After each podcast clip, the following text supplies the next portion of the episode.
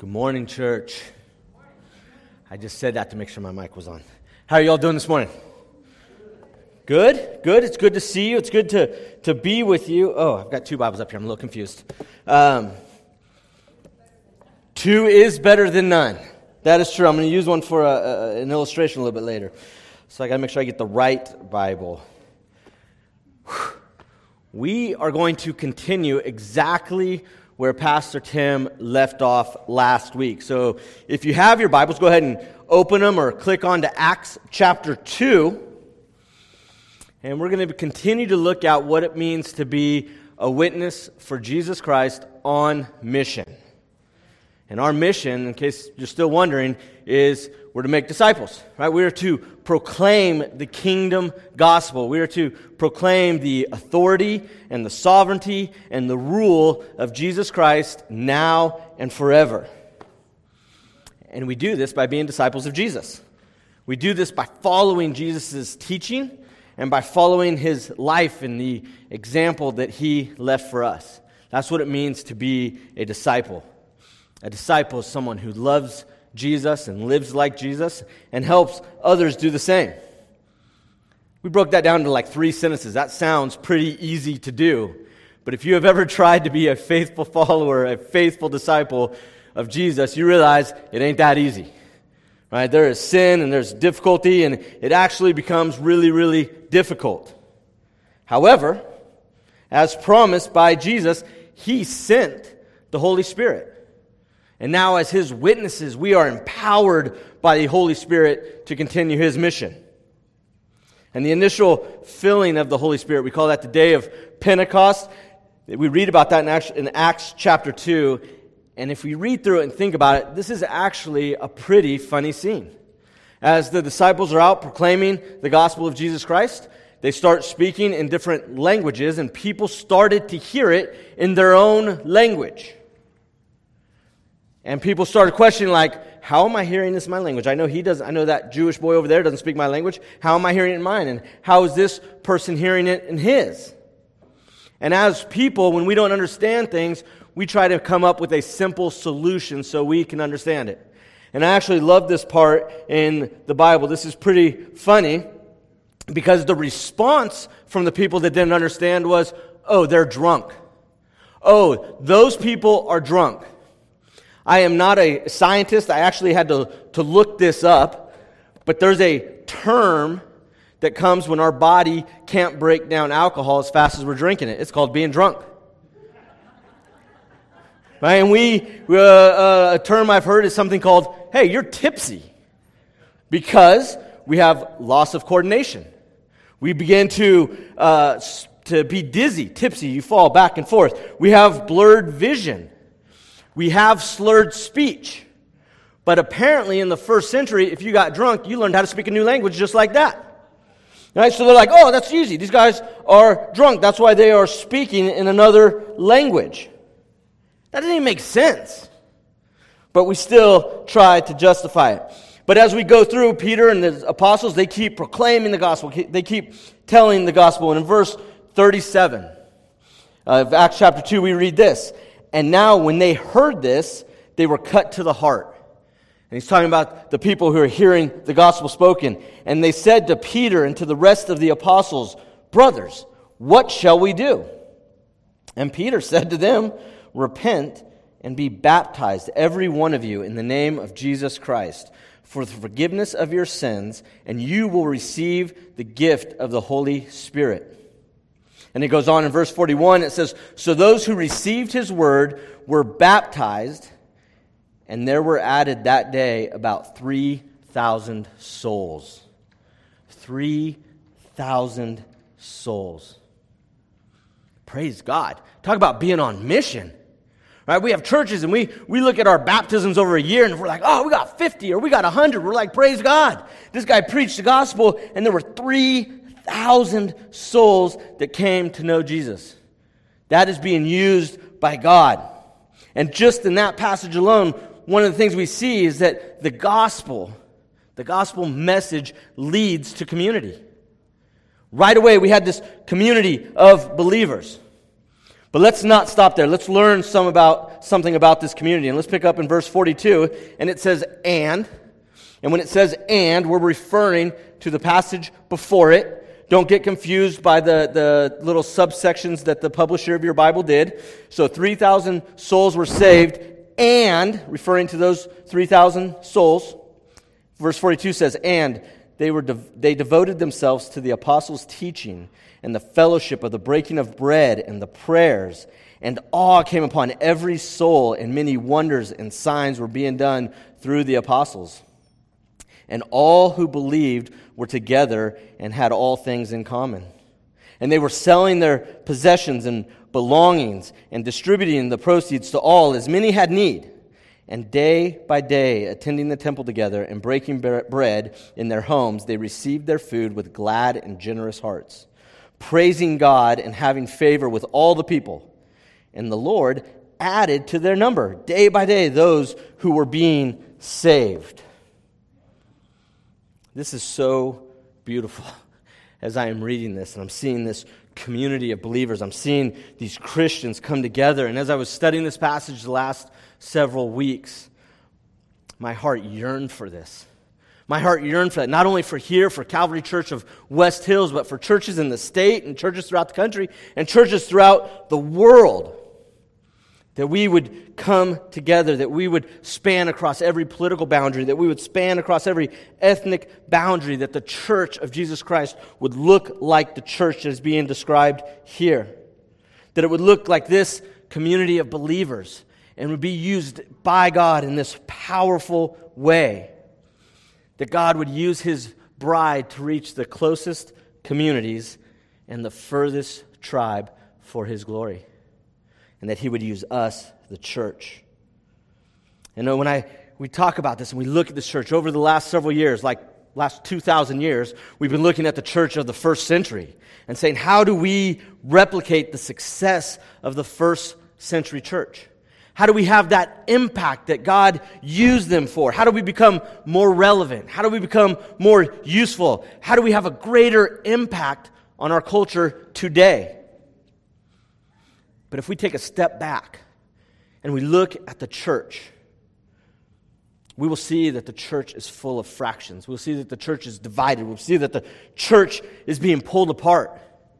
And I'm not even talking about theological differences. I'm talking about preferences that are splitting the church. And just because you prayed and you swear to God that the carpet should be purple does not mean that's a theological debate. Does that not, that doesn't mean that that's something we should split and form a new church over. When we stop and look at the church, we can clearly see that the culture is shaping and defining the church, not the other way around. What has happened to the church? Right? We know that the, the gospel has not changed. God is still holy.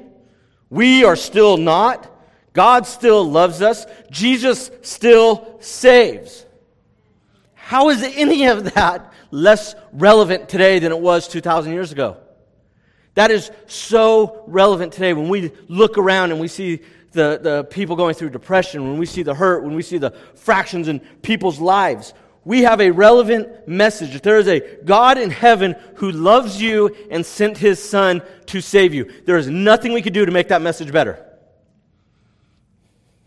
Just two weeks ago, I was sent a text, and it said, Pastor, what are you going to do to make your church relevant? Nobody asks that question unless they have an idea. Right? There's already something going in this guy's head, and if you've been in a church for a while, you know that churches of 150 have about 200 opinions. Right? We already know that. And everybody knows that their opinion is the right one. I want you to think about that for a minute. 150 people, 200 opinions. There's no way to win this argument. You are not going to win this. But I'm going to be honest, that's a great question. That is a great question. And as a pastor, that puts a lot of pressure on the pastor. I'm not sure how you define relevant.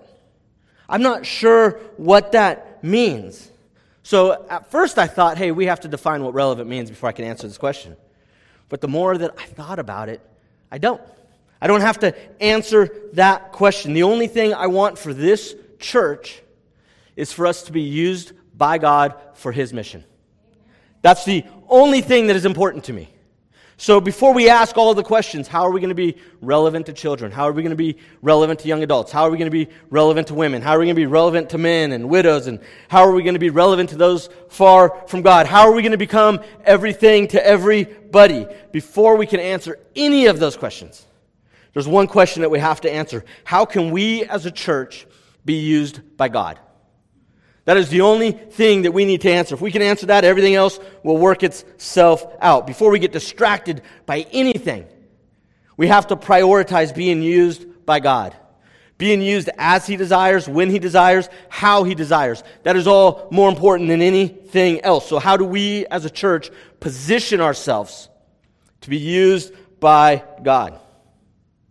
And as I was studying this passage, Scripture makes it pretty clear. As we read just through these five verses, we have the key on how a gospel centered community can be used by God. Just like in the first century, what we can learn is that the church in the first century, they were united in Jesus. As we read through this passage, we'll see that in this passage, the first century church was unified under Jesus. Their unity in Jesus was greater than any other distraction out there. Their unity in Jesus is greater than any topic, any politics, any disease, any jobs, any persecution, anything out there could not separate their unity in Christ. Christ was their number one thing, and God used that to be a witness to the world. God used the unity of all these different people to be a witness to the world and to make his name known. Even though these were fishermen and revolutionaries and Roman guards and jailers and tax collectors and Jews and Gentiles and prostitutes and young men and old women and fashion designers, they were all these opposite ends of any spectrum you could think of. And Jesus brought them together and unified them under his name, and they, as a group, as a community, were a witness to the world for the power of Jesus Christ. God unified them, and He used that community to reach the world for Him. In this passage, we're going to see four ways of this community of believers, that these disciples of Jesus are unified and used by God. So stay with me. I'm going to go through these rather quick. But when we look at these, we see that a community of witnesses that are on mission, they are united for Jesus in truth. The first sign of a healthy, gospel centered community of witnesses is that they are devoted to the teachings of the apostles. And so you say, well, what is the teachings of the apostles? Here's what the apostles taught, because, well, they wrote most of the New Testament, but they didn't have that time. So what did they teach? They taught on the teachings and the lifestyle of Jesus. Guess what we have in the New Testament? The teachings and lifestyle of Jesus. Right? And, and the Old Testament, what does the Old Testament do? The Old Testament points us to the teachings and the lifestyle of Jesus. So we have the scriptures. And there's so much confusion today about the essential matters of faith. Church, this is simple. It's in Scripture. Jesus is the way, the truth, and the life. Period. Jesus is the way, the truth, and the life. A community that seeks truth in Jesus. Not in magazines, not from some inspirational speaker, not from a talk show host, but they seek truth from Jesus. That is what we are to unify as a church. In the beginning was the Word, and the Word was with God, and the Word was God. As a witness for Jesus Christ, we should not just carry our Bibles. I know some people say, oh, if you're a, a, follower of Jesus, you should carry your Bibles. No, we should carry them and we should read them. And you know what else we should do? We should study them. Right? This is the, the Word of God. We should take these things and we should study them. I want to encourage you to just take your Bible and just mark it up. I was showing somebody the other day, and you probably can't see this, but if you turn this page in Ephesians, you'll see that this is kind of blank. If you turn the page over here, you'll see there's highlights and underlines and there's markings all over Scripture. Somebody said, Oh, is that like that because you preached in it? I said, No, that's not my preaching Bible. That's my, my Pew Bible when I'm sitting out there. Uh, Pastor Tim and Pastor, or Dr. Chris Morgan. They taught on Ephesians 3, and so you see that's where all my notes are. From sitting there and studying with these men as they teach us the Word of God, studying on my own. I was taking notes in his sermon. I go back and I study what these people had to say. Oh my gosh, we have scriptures. We should just be feasting on that Word every day. There is nothing that's going to fill your heart. There's nothing that's going to give you hope or joy or peace more than the Word of God. And we should be in the Scriptures every day. As a church, as Calvary Church, and I'm going to say this with certainty in case anybody's ever wondering out there. Here's what we believe. We believe that all scripture is breathed out by God and profitable for teaching, for reproof, for correction, for training in righteousness, that the man of God may be complete, equipped for every good work. We didn't make that up, right? That's in Scripture. That's what the Bible tells us, and that is what we as a church believe. And therefore, all of our teaching, if you go to any event that is hosted by or associated with Calvary Church West Hills, we are teaching from Scripture. Whether it is here in corporate worship, whether it's in children's school, they have Bibles and kids' Bibles, and we open them up and we study them, or whether it's in a Sunday school class or in a community group. All of it is based on the inerrant Word of God. All of it is based on Scripture, and that is where we start, and that is where we begin, and that is where we end, is with the inerrant Word of God. And I love, I love being a part of this church where I can sit out there and I can have Pastor Tim come up here and preach, and I don't have to guess like, oh, please be in the Bible. Please, whatever you're teaching, be scripturally sound. I don't have to worry about that. I know that he is teaching straight from scriptures. I also know that I don't have to sit in our kids' classrooms and wonder what they're being taught. They're being taught the Word of God, and we have gifted teachers that are teaching them. But we have so many other teachers throughout the week that are teaching in community groups. They're teaching in children's throughout the week. They're teaching senior classes next door. They're teaching women's small groups here on Sunday morning and throughout the week. And we have men's groups that are teaching and community groups, and they are all opening up scriptures and they're seeking truth. And as a church, we are unified to this truth that comes from Scripture. We are unified to the truth of the inerrant Word of God. And as a community, when we seek truth together through the Word of God, we strengthen our community. We strengthen our brothers and sisters, and we are a support to them. And as a community seeking truth, we are better able to disciple each other. We are better able to help each other. We are better able to correct each other. I want you to listen to how Dietrich Bonhoeffer, he describes the importance of a gospel community knowing the Word of God together. In his book, Life Together, Dietrich writes this When one person is struck by the Word, he speaks it to others. God has willed that we should seek and find his living Word in the witness of a brother in the mouth of a man. Therefore, the Christian needs another Christian who speaks God's word to him. He needs him again and again and again. And when he becomes uncertain and discouraged, for by himself he cannot help himself without belaying the truth, he needs his brother man as a bearer and proclaimer of the divine word of salvation. He needs his brother solely because of Jesus Christ. The Christ in his own heart is weaker than the Christ in the word of his brother. His own heart is uncertain, his brother's is sure. Right? And what we're talking about is it's so easy to rationalize. It's so easy to bend things. But when we are stuck with struggling, we have a brother or sister in Christ that we can turn to. And if we know we're going to get the truth of Scripture, our life is already better. Our community is already stronger. Church family, you need to know this that you, you may be the one in need right now. You may be the one that needs to hear God's word, or you may be the brother or sister that needs to provide God's word. Somebody else is waiting for you to share. Somebody in our community is waiting for you to share the word of God with them. Wherever you find yourself, whatever the case may be, I want to encourage you to continue to seek and speak the truth. Continue to seek truth and speak truth to our brothers and sisters. We can't live by bread alone. We need every word that comes from the mouth of God. And sometimes we need our brothers and sisters to feed us. Sometimes we are down and out. Sometimes we are struggling. Sometimes we're just unsure. And we need a brother or sister that has feasted on the Word of God to come and share with us, to come and help us, to come and build us up, to come encourage us. And that is how a gospel centered community stays strong and healthy. Being united in the truth, it protects us. And it helps keep the main thing the main thing. Right? Seeking the truth of Scripture together does not just allow us to be distracted by the things of this world. We don't care about those. They're not as important, but as a community united for Jesus in truth, we don't have to live in fear. We don't have to lose hope every time something comes up and freaks us out. We could just rest in the truth of God. We don't stay prisoners to our guilt.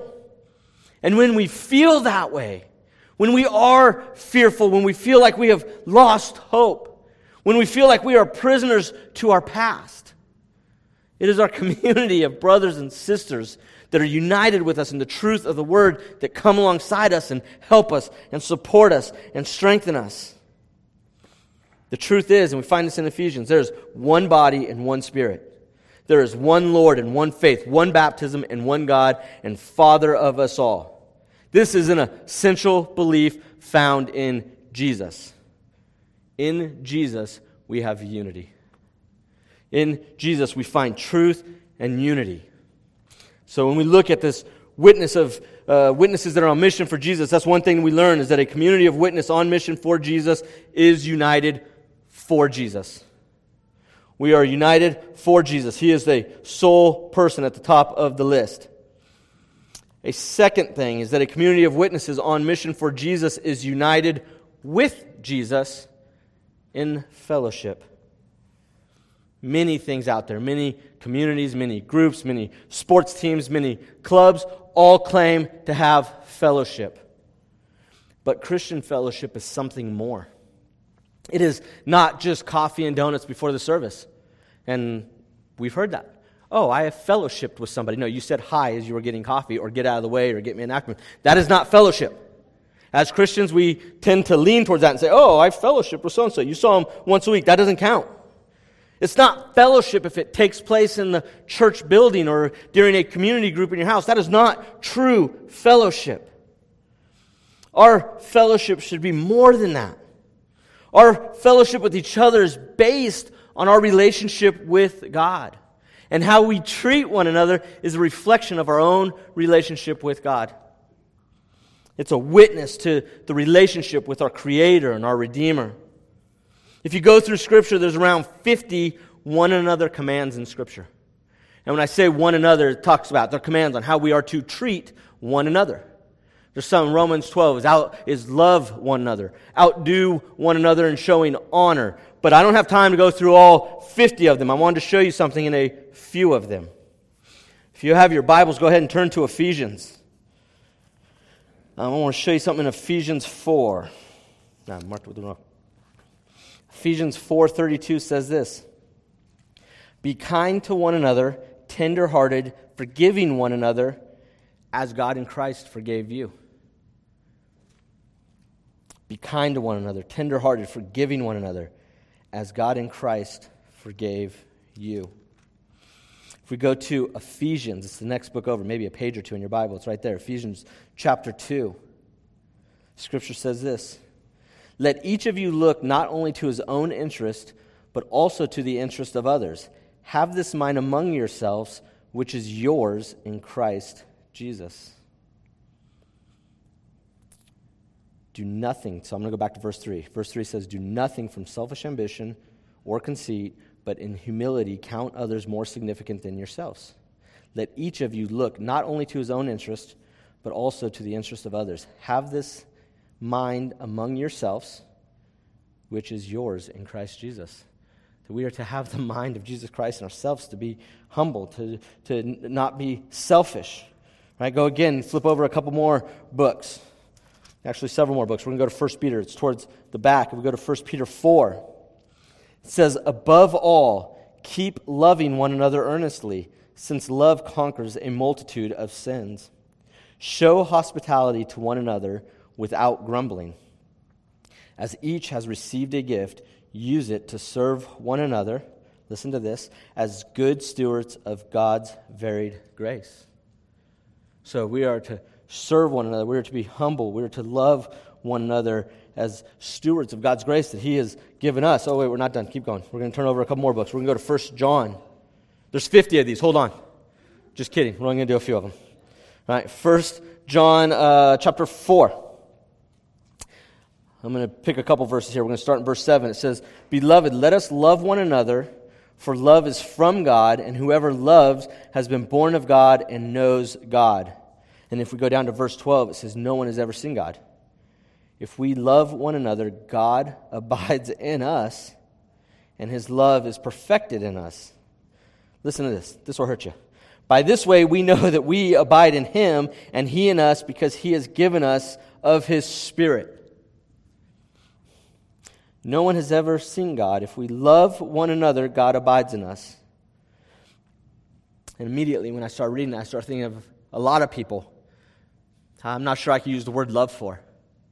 And God, or in Paul, or John, well, does God abide in you? like when we have God abiding in us, we are to love people. That's how we know that He is in us. That's how we know that His Spirit is perfected in us. So when you go through the church, and all of you could do this, all, it doesn't matter if your church is three people or 3,000 people, I'm willing to bet you're not going to love everybody in that church. I'm, I'm willing to bet there's a, a, pause when you say, uh, eh. We've said, like, I don't know if I like, but I love. No, that's not true. That only works for kids, right? Kids, I can say, I don't like you right now, but I love you. But we're talking about our church. We're talking about in Christ. We say, I love you in Christ. Really? You love them enough to die for them. That's what it means when we talk about loving in Christ. Here's the truth about Christian fellowship. We only have Christian fellowship when we make it a practice to reach out to others and give something of ourselves. We don't just give mere tokens of our time or our money or our attention, but we give of ourselves. Who else did that? Jesus, right? We are to imitate Jesus. We imitate Christ who lives in us and through us. That is fellowship. When we give of ourselves to others, that is fellowship. That changes things a little bit, right? When we start thinking about what is fellowship, it's not defined by what we would do. It's not defined by who we like. It's not defined by what we feel like doing at that moment. It's not defined by if I have time. It's not even defined by the other person. It is defined by what Christ did for us. It is defined by our relationship with them. It doesn't matter if they're a cat person. You should still have fellowship with them. I had to consult scripture on that. That used to be a deal breaker for me. But then I looked and said, Oh, Jesus was nice to everybody. I got to go pet the cat. Right? Fellowship, it's not about us, it's not about them, it's about us in our relationship with Jesus. It's about what Jesus did for us. Our fellowship is defined by Christ and who He is. We are united with our brothers and sisters in this building we're united with our brothers and sisters that are watching us on the screen. We are united with our brothers and sisters all across the world because of Christ who lives in us. Our fellowship with Him is greater than anything that divides our culture nowadays. Our fellowship with Jesus is greater than any political party. It's greater than any ethnic background. It's greater than any social network. It's greater than any sports fan base or any branch of the military. Right? I don't hold it against Eric that he was in the army. He can't help it. I don't make fun, like, sorry, man, Marines are full. I know, it doesn't matter. We still fellowship. We still go out. We still hang out. Right? Because we got Jesus in common. We can go and talk about what Jesus is doing in our lives. We can go and talk about what Jesus is doing in our community. We can sit down and hold each other accountable to what we should be doing in our relationship with Christ. Everything else nor nothing else, I should say, matters except for our fellowship with Jesus. That is what unites us. And I am so grateful to be a part of a church that Jesus is our unifying factor. Right? We, we don't, I don't, when I say we, I don't spend a ton of time talking about stupid things. I don't spend a ton of time saying, oh, we got to do this for this and this. No, we talk about Jesus. We talk about leaders, like what can we do for Jesus? How do we reach our community for Jesus? Oh, how do we be used for Jesus? Well, let's get unified under Jesus. Hey, let's pray. Hey, Jesus, Jesus, Jesus. All my conversations do with Jesus. It's pretty awesome. I was talking with another pastor, and he was just saying, like, I don't know if I can do this. What's wrong? He's like, nobody at my church cares about Jesus. Well, that's too bad. I know a church where we love Jesus, right? This is what we are. We, we, we love our unity with Jesus. Our relationship with Jesus is all that matters. So, when we look at this community of witnesses that are on mission with Jesus, that are doing his mission, we can see that uh, witnesses on mission for Jesus, they're united for Jesus, they're united with Jesus. We also see, thirdly, that they are united by Jesus in worship. And when we look at this passage, it talks about them breaking bread. It says after their principal meal, they would take the remaining bread and wine and they would start elevating remembrances of Christ's death. They would start talking about, it. they would break the, be- the bread. This weekly meal became a time of worship, became a time of remembering God's promise. And this local body of believers, they would gather as a family. They would gather and they would break the bread and they would drink it, and they would talk about their Savior. Nothing unites a community more than remembering the risen Savior, more than remembering Christ and that our debt is now paid, and now we're just waiting for His glory. How would you like to end your meal with your brothers and sisters saying, I am forgiven and His glory is coming? Right? Isn't that a time of celebration and a time of worship? And we celebrate the Lord's Supper as a church, that is an act of worship when we break the bread and drink the juice. And it is this essential step of the Lord's Supper that makes a church a community. It binds us not just together as a local church, but it binds us with other Christians all over the world, other churches all over the world. Look how Paul describes the Lord's Supper in 1 Corinthians chapter 10. The cup of blessing that we bless, is it not a participation in the blood of Christ? The bread that we break, is it not a participation in the body of Christ? Because there is one bread, we who are many are one body, for we all partake of the one bread. And Paul uses the one bread as shorthand for the church's corporate, the body, their all together celebration of the Lord's Supper. And Paul's point is that is that in the Lord's Supper, because we all share in fellowship with Christ together, our unity in Christ, our unity in Christ creates a unified fellowship, creates a unified body, creates one body. Paul's central claim in verse 17 is that we who are many are one body. Paul roots the church's unity in the worship during the Lord's Supper. When they would take the Lord's Supper, they would worship. There's one body. That's the church. Because there's one bread. That is our Savior, the one Savior, the one Christ, the one Jesus. And when we do, when we participate in the Lord's Supper, when we worship together, the Lord's Supper is a renewing of the oath. It's a sign of the new covenant that Jesus spoke about. And by partaking of these elements, the bread that symbolizes his body, that was beaten, right, that paid the price for all of us. Not just for me, not just for the Pope, not just for some uh, special person, but his body was beat for the church, the united church as we fall under it. And his blood that was spilled out was spilled out for all of us. And his blood that was spilled out unified us as a body. And we as Christians, we're followers of Jesus, and we are united as one, as one through his blood. And today, when we drink these elements, we're going to renew our commitment not only to Christ, but to each other. That we renew ourselves to our brothers and sisters, those that are sitting to the left and right of us, and those that are watching us on TV. We are one body, we are one family. And this is a twofold commitment that this church makes as a community of mission with Jesus, that we are united for one another. So I want you to go ahead and take these cute cups if you're sitting here with us. If you're at home, I have, hope you have your elements. I'm going to look out. We have elements in the back. If you need one, just raise your hand. Somebody will get them to you. I was supposed to do that at the beginning. I totally forgot. Um, but I want you to go ahead and take the top piece off if you're able. I am not. I messed it up. But we are.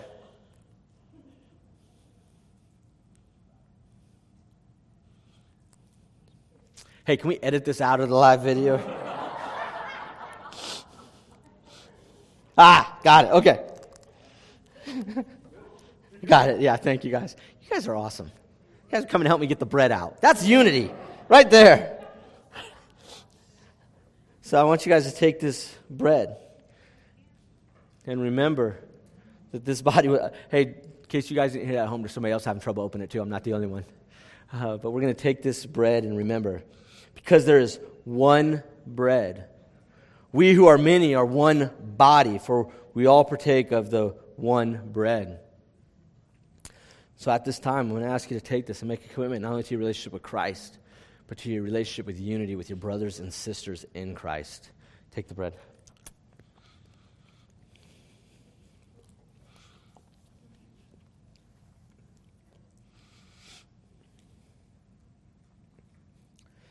In church, as we drink this juice, this is so much more than just some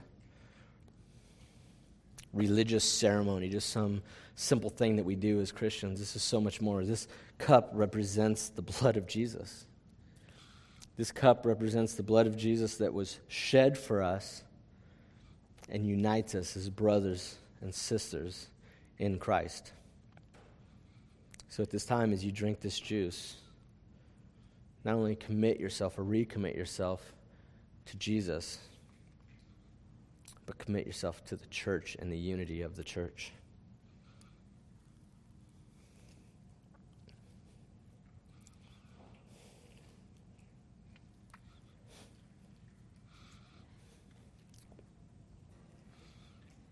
Hmm. when you go through the scriptures, when you look at Jesus' prayers, when you look at what Jesus did on the cross, it should break your heart when you see the church splitting and disunity over things that just don't matter. As we drink that juice and we remember the blood that was spilled for the unity of God's church, it should be on your mind next time you think of hurting or saying or dissing or causing disunity in the church. That Christ died for this church and unified this church with his blood. And finally, as a community of witness on mission for Jesus, this community is unified in Jesus with prayer. As we go through Scripture, we see that the, the apostles and the new believers and the 3,000 that came to know Jesus, we see that they prayed all the time.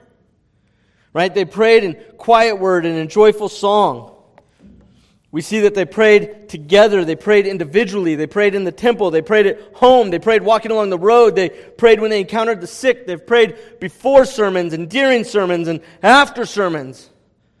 Sometimes we see, like, I think it was Peter when he was preaching, a guy was they say sleeping. I think he was praying and he fell out of the, the window.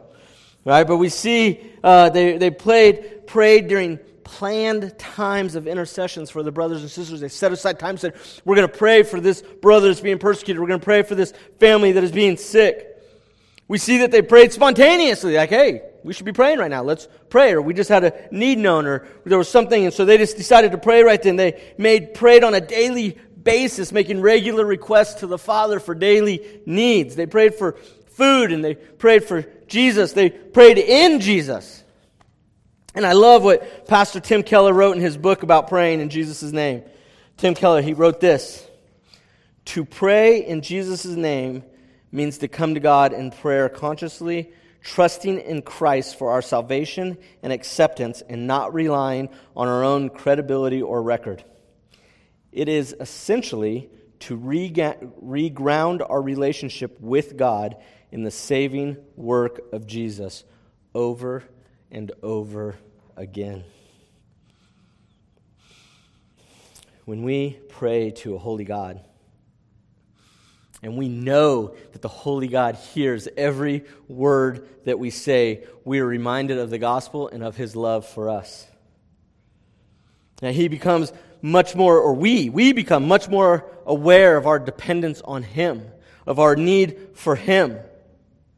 And when we are dependent on Him for the success of His mission, right, when we stop being dependent on ourselves, on our own talents and our own abilities, we stop trying to raise enough funds, but we are 100% dependent on Him, we will be His witnesses. When we say, God, I need you to do it. God, here I am, do whatever you want with my life. And we are praying to God and we're making that known to Him. Here's what we do know. We know, and this scripture tells us this, we know that this is what God will do. He will do far more abundantly than all that we could ask or think according to the power at work within us. To Him be glory in the church and in Christ Jesus throughout all generations, forever and ever. When we count on God for His mission, things will change.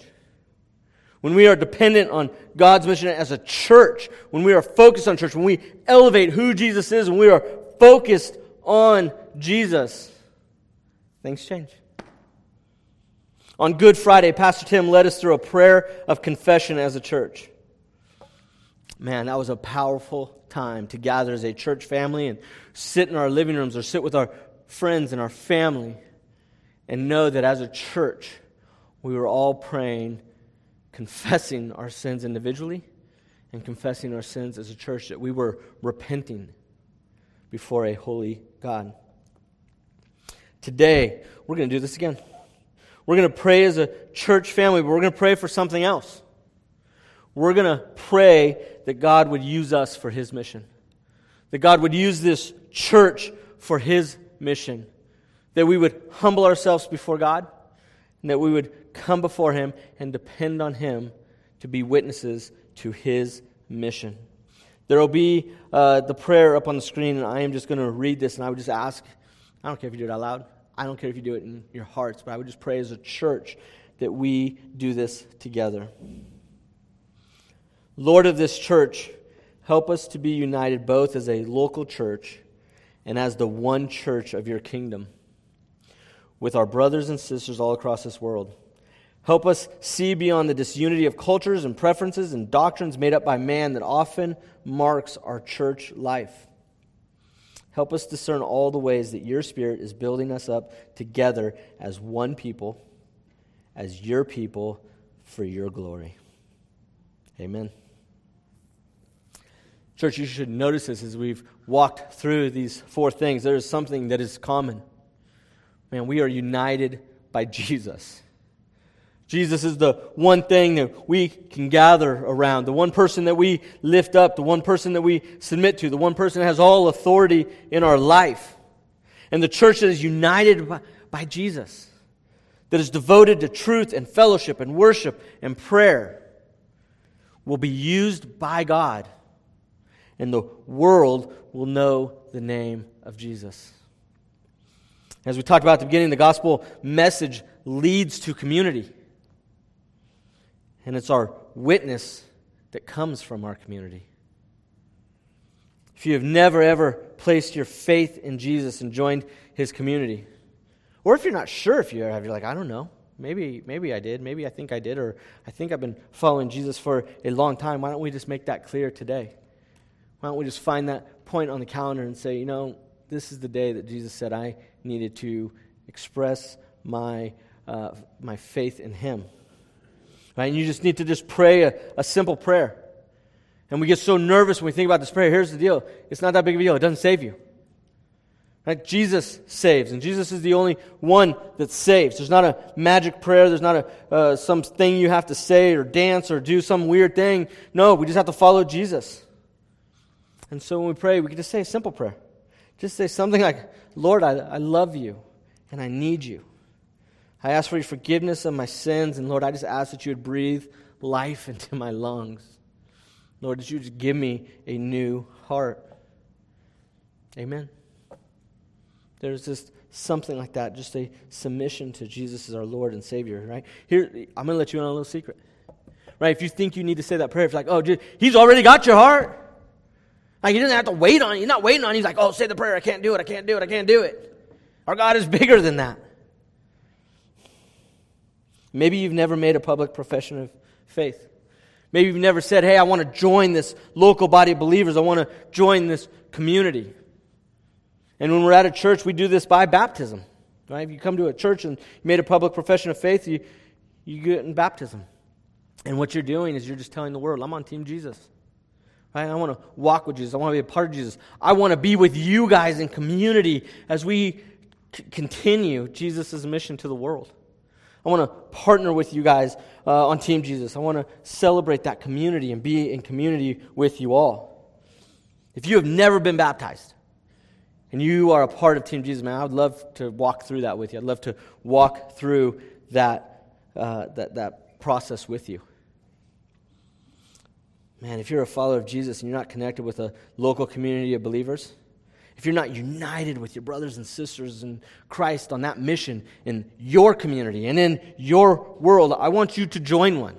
I want you to go find a church and join it. And if you're online and you're like, well, I, I live in New Mexico, this isn't the local community for you. Right? We're glad that you're here worshiping with us. We love you. But I want to encourage you to go find a church in your neighborhood that you can go and have meals with and break bread with and have community with and love them. You can join us on Sunday if you want, but I need you to be in community with your brothers and sisters in Christ in your community. If you say, I don't, I don't know of any church in my area, I don't know, call the church. I think my email is going to be on the screen. There it is right there. Email me. We would be happy to help you find a church in your community. If you're local to West Hills, and this is your community, they, look at that, my email's still up there. Email me. We'd love to do community with you. We'd love for you to be a part of this community. But, church, is this community, is bringing together these brothers and sisters that are unified in Jesus, right? that is used by Jesus for his glory. Church, let me just leave you with this today before I leave. Paul wrote this to the church in Colossians. He said, Let the word of Christ dwell in you richly teaching and admonishing one another in all wisdom, singing psalms and hymns and spiritual songs with thankfulness in your hearts to God. And whatever you do, in word or deed, do everything in the name of the Lord Jesus, giving thanks to God the Father through him. Church, here's the simple truth a church united by Jesus will be used by Jesus. Dear Heavenly Father, we just thank you just for this morning that we could have, that we could gather as a community, that we could gather as brothers and sisters who love you above all else. Lord, we would just pray this week as we go out into the week that your uh, uh, sovereignty, your glory, your holiness would just reign supreme in our hearts, that everything else would be pushed aside, and that we would see brothers and sisters in Christ in a whole different way that we would see fellowship with them in a whole different way, that we would seek truth in a whole different way. And Lord, that we would just be filled with worship throughout the week as we remember your sacrifice, as we remember your death, and as we remember your victory over death for everybody. Lord, we would just pray that as we remember your blood that united us as brothers and sisters, that as we go throughout the week, we would make that be important that we would guard our hearts from any division that may encroach on them, that you would help put a hedge of protection around us as we walk in unity, that we would be a witness to this world. That people in Los Angeles would see this church and be like, oh my gosh, how do those people come together and love each other and love us so well? And all we could do is just point to the glory of God and to the holiness of God.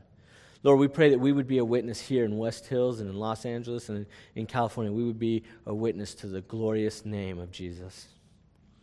Lord, we love you and we thank you. And it's in your Son's name of Jesus that, as brothers and sisters in Christ, we ask all of these things. Amen. Church, it was great to worship with you online. It was great to worship with you in people. And I will see you, or in person. I will see you next week. Have a great week. Love you, church. Bye.